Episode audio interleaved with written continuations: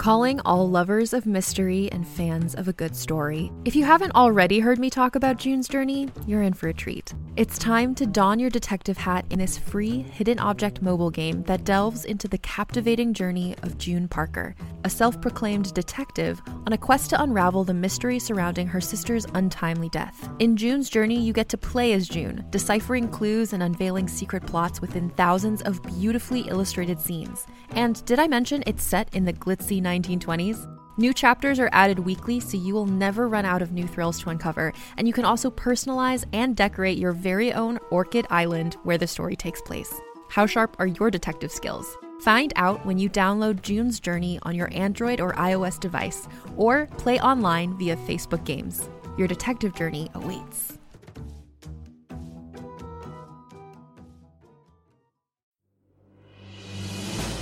Welcome to the serialized audiobook Pandemic, Book 3 of the Infected Trilogy. Written by number one New York Times bestselling novelist Scott Sigler. Performed by Phil Gigante. Pandemic is also available in print, ebook, and unabridged audiobook. For links to purchase any version, visit scottsigler.com slash pandemic.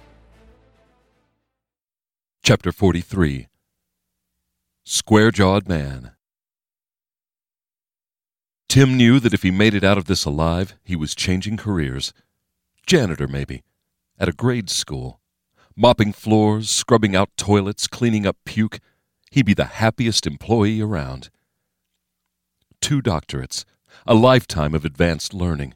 His work on Black Manitou had been a part of one of the most revolutionary projects in human history. And now, here he was neck deep in another. And where did all that put him? Right in the crosshairs of disaster.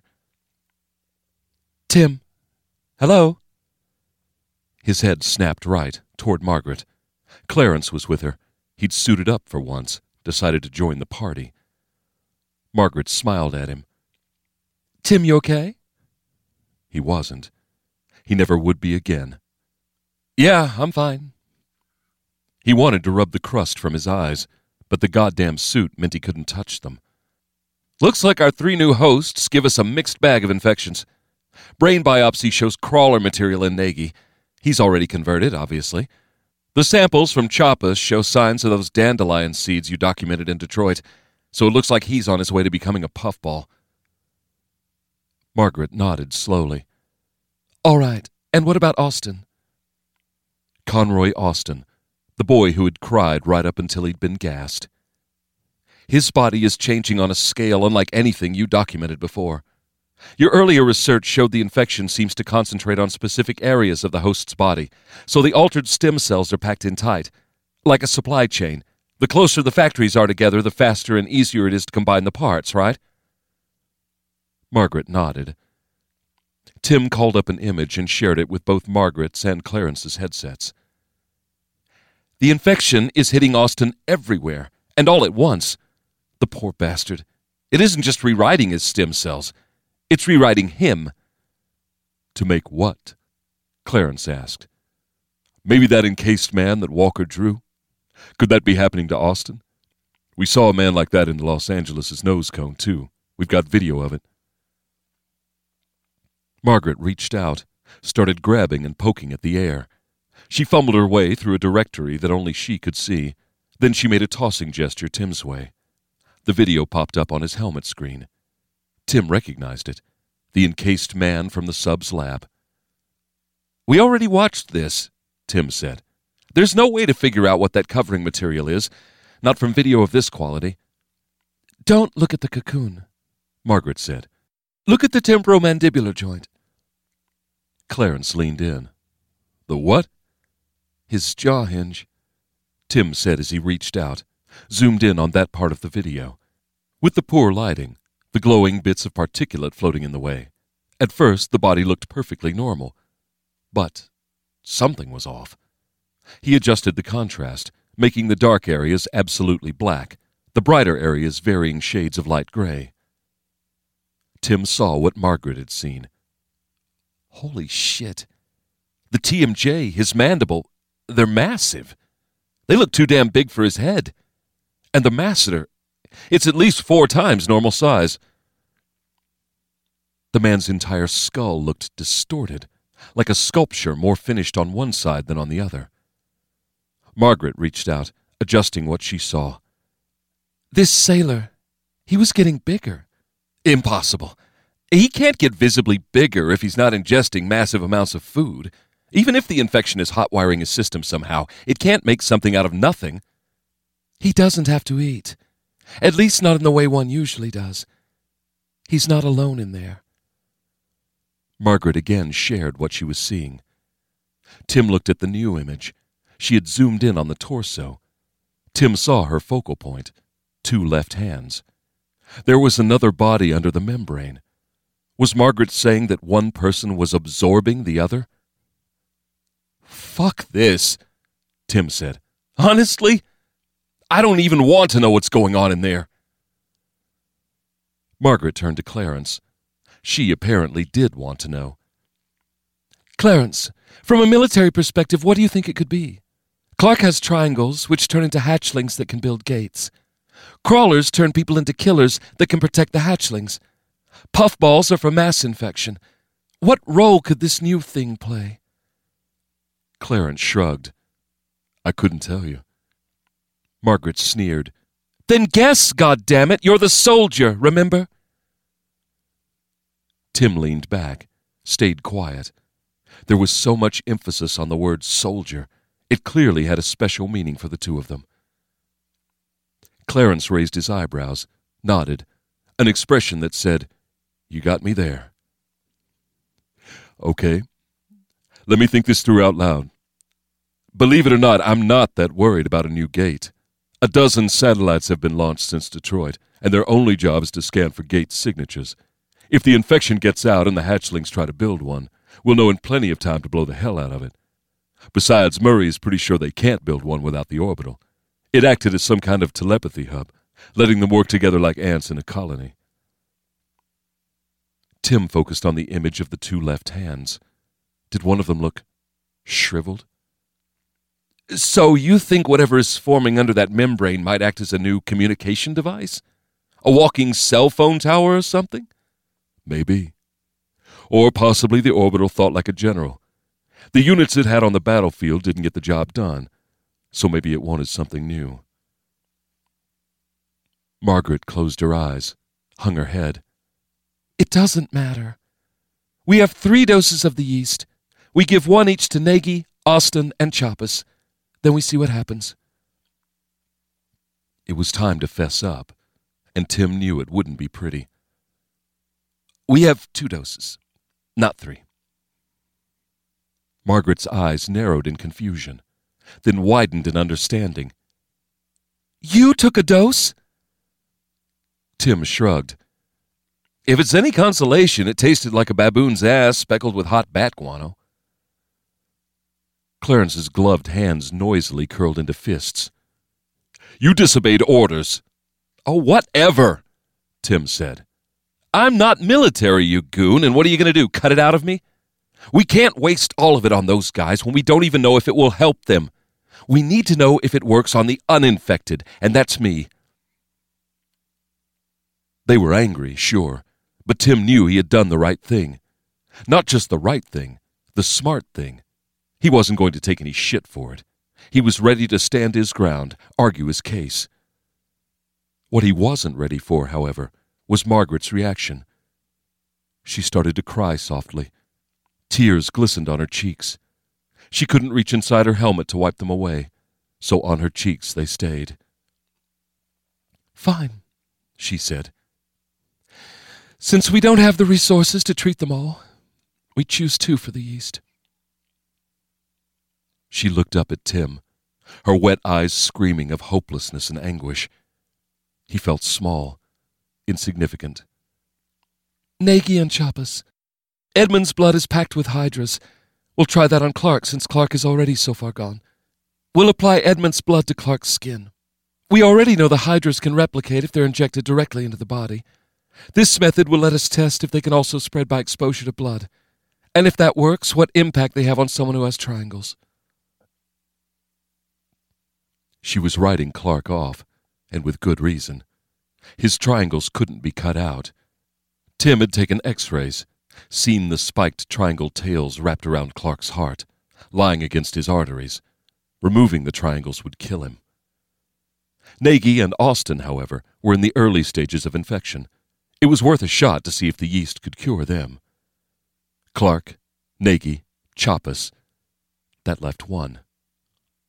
What about Austin? Tim said. The kid who was crying. Are you going to expose him to the hydras? Margaret sniffed sharply. Her expression changed. She was done crying. We're not cheating him at all. We have to know what we're up against. We have to let Austin's infection run its course so we can see what he becomes. She turned and walked out of the analysis module. Clarence stared at Tim for a few moments, maybe because of Tim's selfish choice, or maybe just because Tim had made his wife cry, then followed her out. Chapter 44 Homecoming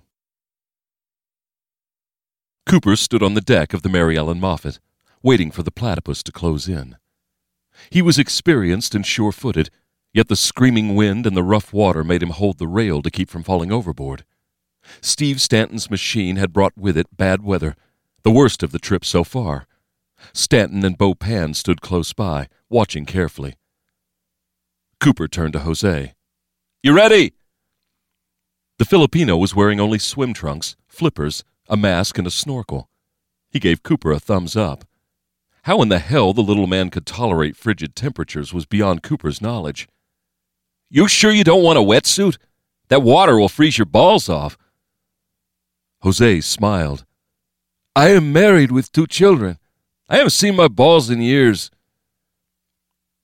With that, the short man sat on the rail, put his hand tight to his mask, and fell backward to splash into Lake Michigan.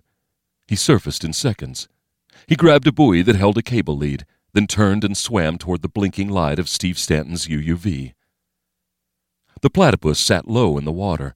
The fuzzy, gray, wet material blended in with both the water and the cloudless night, making it look like a sea monster that might suddenly attack Jose. Jose put his hands on the foam surface, pulled it in close. The cable lead had a hook on it, which he threaded through an eye bolt sticking out of the platypus's back. Jose yanked the connection to make sure it was secure, then gave Cooper a thumbs up. Cooper looked up to the crane's tiny pilot house, where Jeff was waiting. Cooper flashed a thumbs up of his own. Jeff nodded, then worked the controls. The winch whined as it reeled in the cable, lifting the UUV high. Water poured down from the machine's foam covering, first in a triangular downpour, then a thick stream, then drips and drops as the crane pivoted, bringing the UUV over the Mary Ellen's deck. Jeff lowered the machine. Seconds after the platypus touched down, a wave caught the Mary Ellen broadside, tilted the boat severely, and splashed a high spray of water across the deck. The platypus skidded starboard, heading for the edge.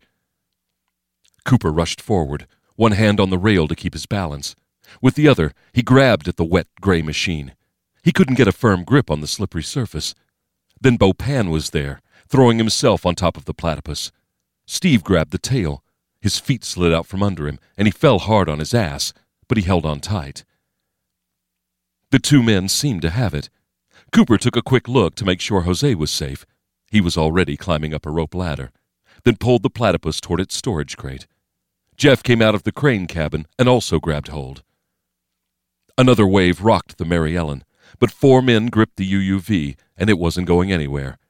They slid it into the custom built storage crate, then locked the crate shut. Cooper and Jeff strapped down the lid. The platypus was secure. Cooper smelled something. He looked at his hands, then sniffed them. Ugh, like dead fish, or worse. He wiped his hands against his jeans. Bo Pan had something in his hands, a black tube, about the size of a travel mug. The old man unzipped his jacket and stuffed it inside. He headed for the door that led below, moving as fast as he could in the rough conditions. Steve followed close behind. Cooper felt a strong arm slap down hard around his shoulders. Hey, Coop! A smiling Jeff screamed to be heard over the wind. He sniffed his free hand and wrinkled his face in disgust.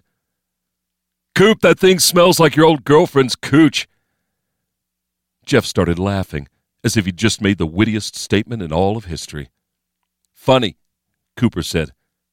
Let's get out of this mess. Time to head for Chicago, and dibs on the shower. Just a few hours more, and the Mary Ellen would be free of her strange guests. Cooper and Jeff could head back to Benton Harbor, pay off a shitload of debts, and they'd never have to worry about this whole strange incident ever again.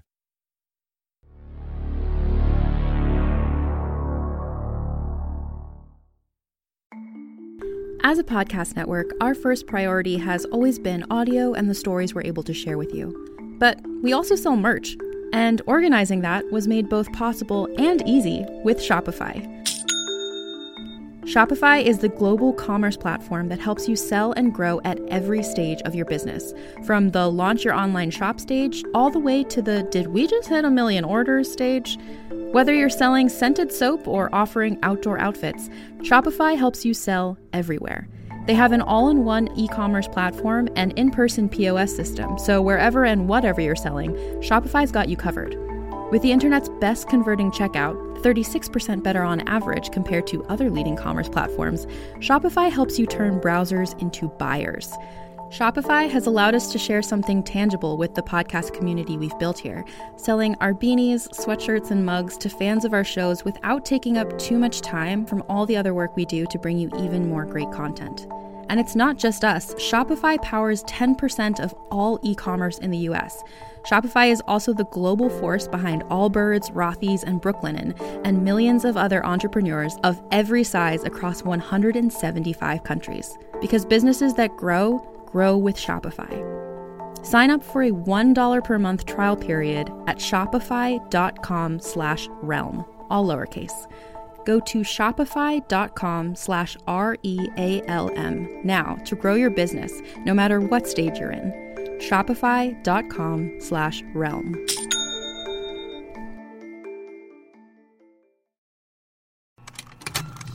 Contained herein are the heresies of Radolf Burntwine, erstwhile monk turned traveling medical investigator.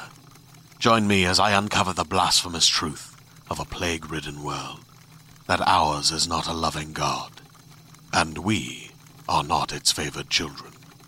The heresies of Radolf Burntwine, coming January 2nd, wherever podcasts are available.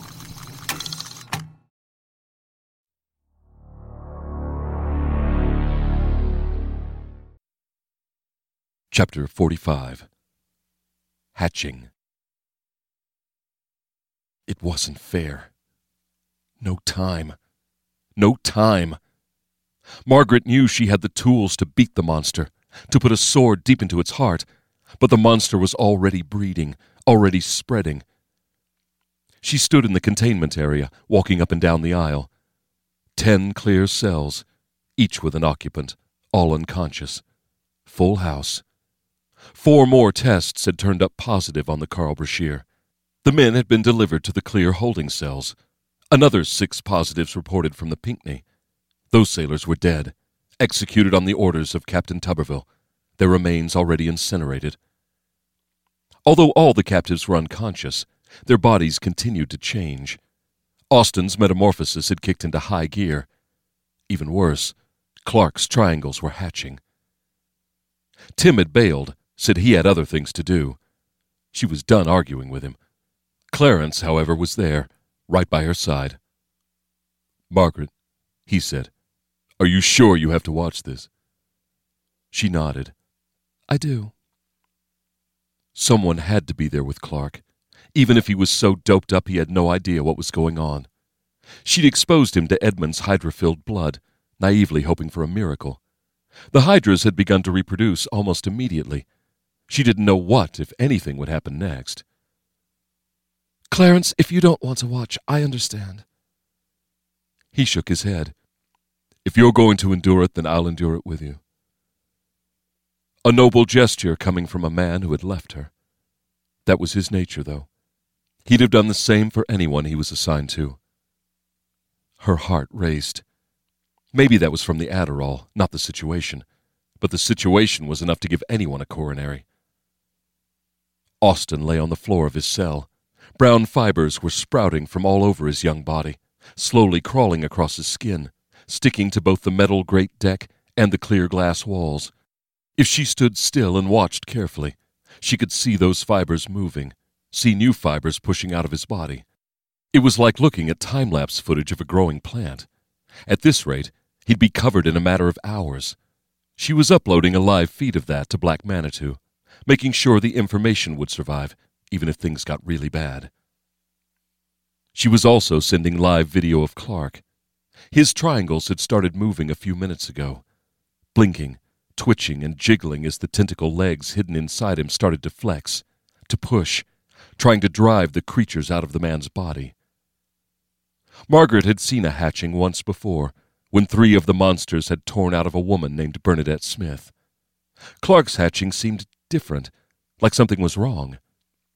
The black eyes that had stared out with visible hate, visible intelligence, now widened, shut tight, widened again, almost as if the creatures were in pain.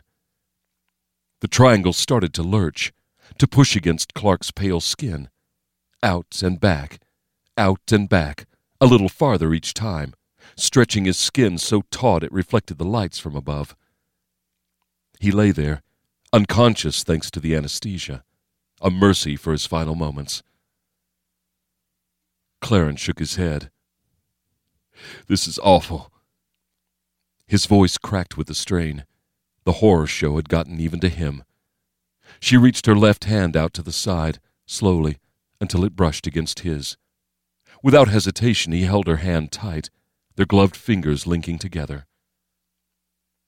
The triangles jumped harder, so hard the man's prone body shook, made his straps snap, made the solid metal table rattle like a snare drum. This was the reason Perry Dawsey had cut into himself over and over. He'd sensed this was coming and done what no man could do, what Clark hadn't had the chance to do. One of the triangles stopped jumping. It was on Clark's left abdomen, the man's skin sagged like a sock with a tennis ball inside. The hatchling wasn't moving. Its eyes looked lifeless. The one on his shoulder started to vibrate. Her fingers clamped down tighter on Clarence's. The shoulder triangle's eyes widened, bulged. Then one eye popped in a tiny splash of black and green. The triangle kept twitching, but no longer pulled against the stretched and torn skin. It spasmed like a moth caught in a spider's web. She looked at a third, this one on his muscular thigh. It was swelling. It works, she said, barely able to believe the words herself. It's the Hydras. Has to be. They're killing the hatchlings. The sound of fists pounding against glass startled her, made her jump away. Clarence didn't let go of her hand. Chief Petty Officer Orrin Nagy, the man who'd killed two people with a pipe wrench, stared out. Madness wrinkled his face into a twisted mask. He'd been gassed and should have been under for at least another two hours. How the hell had he woken up? He pointed at her. Your little trick won't work on me, bitch. I know you put something in my belly, but you know what? I'm fucking fine, thanks for asking. Had his crawlers overcome the anesthesia? Counteracted it somehow? A slight pull on her hand. Clarence, pointing into Clark's cell. The hatchling on Clark's thigh had swollen to water balloon proportions. Triangular sides bowed outward against taut skin. Skin and triangle alike ruptured, spurting purple and black and red a foot into the air before it splashed down on top of his thigh, sticking like thick mucus. Then another pop, and another. Then nothing. No motion at all. Not from Clark, not from his triangles. Just the slow, oozing drip of blood and viscous fluids pattering down to the floor of his cage. Jesus, Clarence said. What do we do now? She had failed to save Clark, but his death wasn't in vain. Now she had a weapon, even if she did not yet understand how to use it. His death had served a greater purpose. Margaret turned, met the crazed stare of Nagy. His death would also serve a purpose. And in truth, the man he'd once been had died days before. I'll tell you what we do now, she said. We find something that will put Nagy under, and we dissect his brain so we can see if Tim's yeast did anything to him. She smiled. Only a little, but she couldn't help it. She hoped the infected still had some degree of communication, at least a shred of their inexplicable telepathy. She wanted them to know she was about to kill Nagy. First him, then all of them. Chapter 46 Self Medication Tim knew what was going on in the cells. That didn't mean he had to watch. If his yeast inoculant didn't work, that could very well be him in one of those cells, with some jackass doctor or scientist calmly watching monsters tear out of his body. Maybe they would take notes. Maybe they would frown sadly at his imminent demise. For the moment, his talents were best used elsewhere. He sat alone in the analysis module, taking advantage of the opportunity to examine his biosurveillance results. He'd set up two algorithms the first to scan the medical records of the 17 confirmed positives, look for any commonalities or recent trips to the ship doctor. The second to analyze prescriptions and over the counter sales of medicine task force wide. Six of the 17 infection victims had visited ship doctors. There could have been more than that. All medical staffers were impossibly overworked taking care of the wounded, and there was no way of knowing if they'd properly tracked visits. Of those six, though, there was an instant commonality. They had reported to the infirmary with complaints of headaches, body pain, sinus drip, and sore throats. Minor things, especially at a time like this. The docs had prescribed ibuprofen and cough suppressants, basic treatments for common ailments. So common, in fact, that most people with aches and a sore throat wouldn't talk to a doctor at all. They'd just tough it out. Tough it out, or self medicate. He called up his second algorithm, the one that data mined records of all medical supplies across the entire task force. When the results came up, he felt a cold ball of fear swell up in his stomach felt a panicked tingling in his balls. He had to tell Margaret. Chapter 47 Consumer Habits Margaret and Clarence sat in the theater slash briefing room, waiting for Tim to come in and deliver his urgent news. She had just watched a man die, yet she felt excited. Walker's hydras were a weapon, a contagious weapon, they spread via contact with blood. If pustules formed on Edmund, she would test those as well, but she already knew that would also result in contagion. The hydras killed the infection, but what else did they do? Hopefully, she would have enough time to study that, find out what the side effects might be. So far, Tim's yeast had produced no noticeable effect on Chappas. It was several hours into the test, yet they had no way of knowing what the catalyst's effects might be if there were any at all. Maybe they'd get lucky with Chappas. Maybe the yeast would cure him. She dissected Nagy's brain herself, found it thickly webbed with the crawler built mesh. Tim's hypothesis seemed correct. Once the crawlers reached the brain, it was too late. But that didn't change the possibility that the yeast could inoculate the uninfected. Sooner or later, they would have to test that theory. Since Tim had selfishly helped himself to part of the first precious batch, Margaret wondered if he might volunteer. Somehow she didn't see that happening. Tim was an excellent scientist, but he was also a coward. He didn't have an ounce of Clarence's self sacrificing nature. Speak of the blond haired devil. Tim rushed into the room, more wide eyed than ever. He smelled of sweat. He carried a laptop, information already displayed on the screen. Margaret stood. Her legs ached. Her whole body ached. So what's this critical information, Tim? He handed her the open laptop. I found a significant indicator for infection, he said.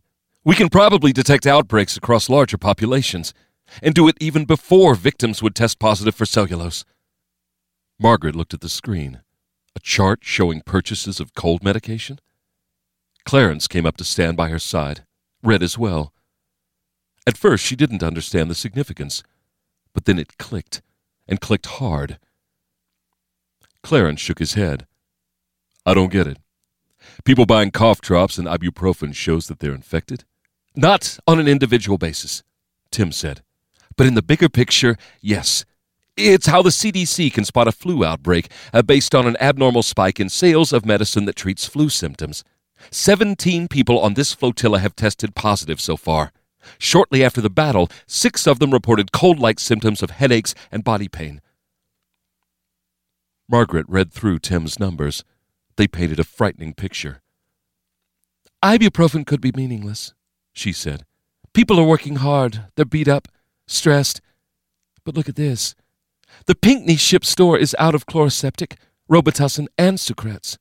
Almost out of Motrin and Tylenol.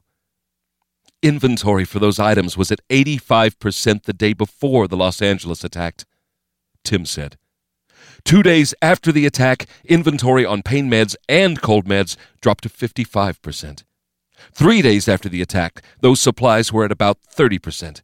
Today, four days after the attack, the supplies are gone. Those supplies should have lasted six months or more. He sniffed, whipped the back of his hand across his nose. His bloodshot eyes stared out. Tim was in bad shape. The Brashear isn't as bad, he said, but consumption is clearly up. If I'm right, the Pinckney is badly infected and the Brashear is close behind. Margaret noticed that Clarence was staring at Tim, not in disbelief, or in surprise or admiration, but in suspicion. Tim, he said, you have a runny nose? Margaret felt the room grow cold. Clarence's hand had drifted near the pistol strapped to his left side. Tim, however, didn't seem to notice. A little. I'm kind of wired and worn out, you know. Fuck all long days it's been.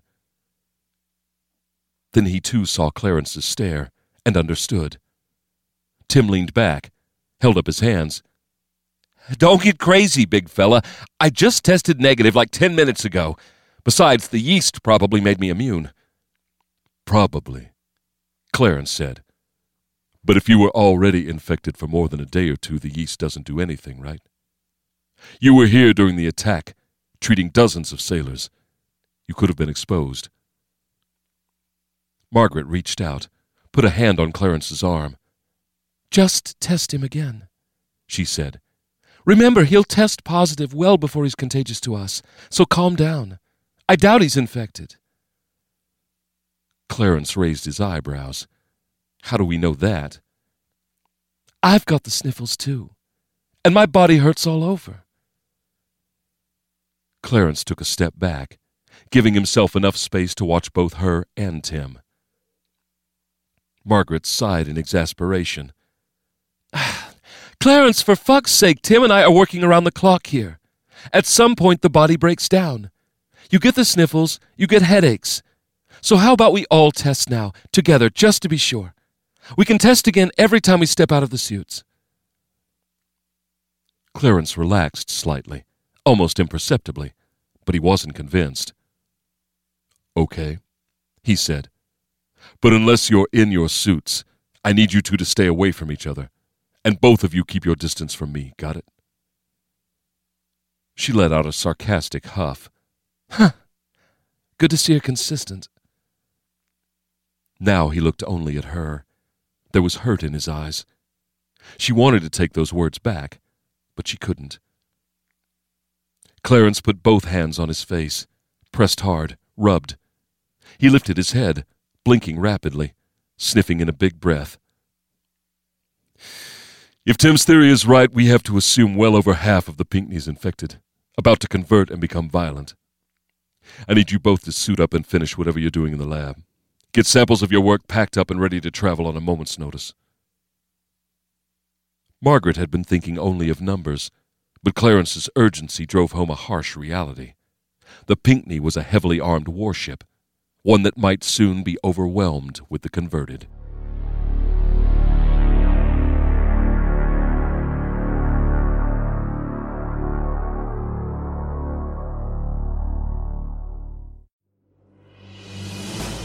You have been listening to Pandemic, book three of the Infected trilogy by number one New York Times bestselling novelist Scott Sigler. Performed by Phil Gigante. Produced by Empty Set Entertainment. Hey there, it's Rachel Ballinger, and I am extremely excited to invite you to Rachel Uncensored. It's my podcast where I sit down and get real with my friends and celebrity guests, where we talk about all sorts of topics. And sometimes we might be under the influence when we do so. We cover things from personal stories to hot button issues and it's the only place on the internet you can find an uncensored version of me. It's a side of me that you might not have seen before because it's not the most family or brand friendly. But don't worry, I'm still sort of slightly a decent human being. If you're intrigued, then make sure you check it out. New episodes drop every Wednesday. You can find it on Apple Podcasts, Spotify, or wherever you listen to podcasts. Trust me, you won't want to miss out on the fun and candid conversations we have here on Rachel Uncensored.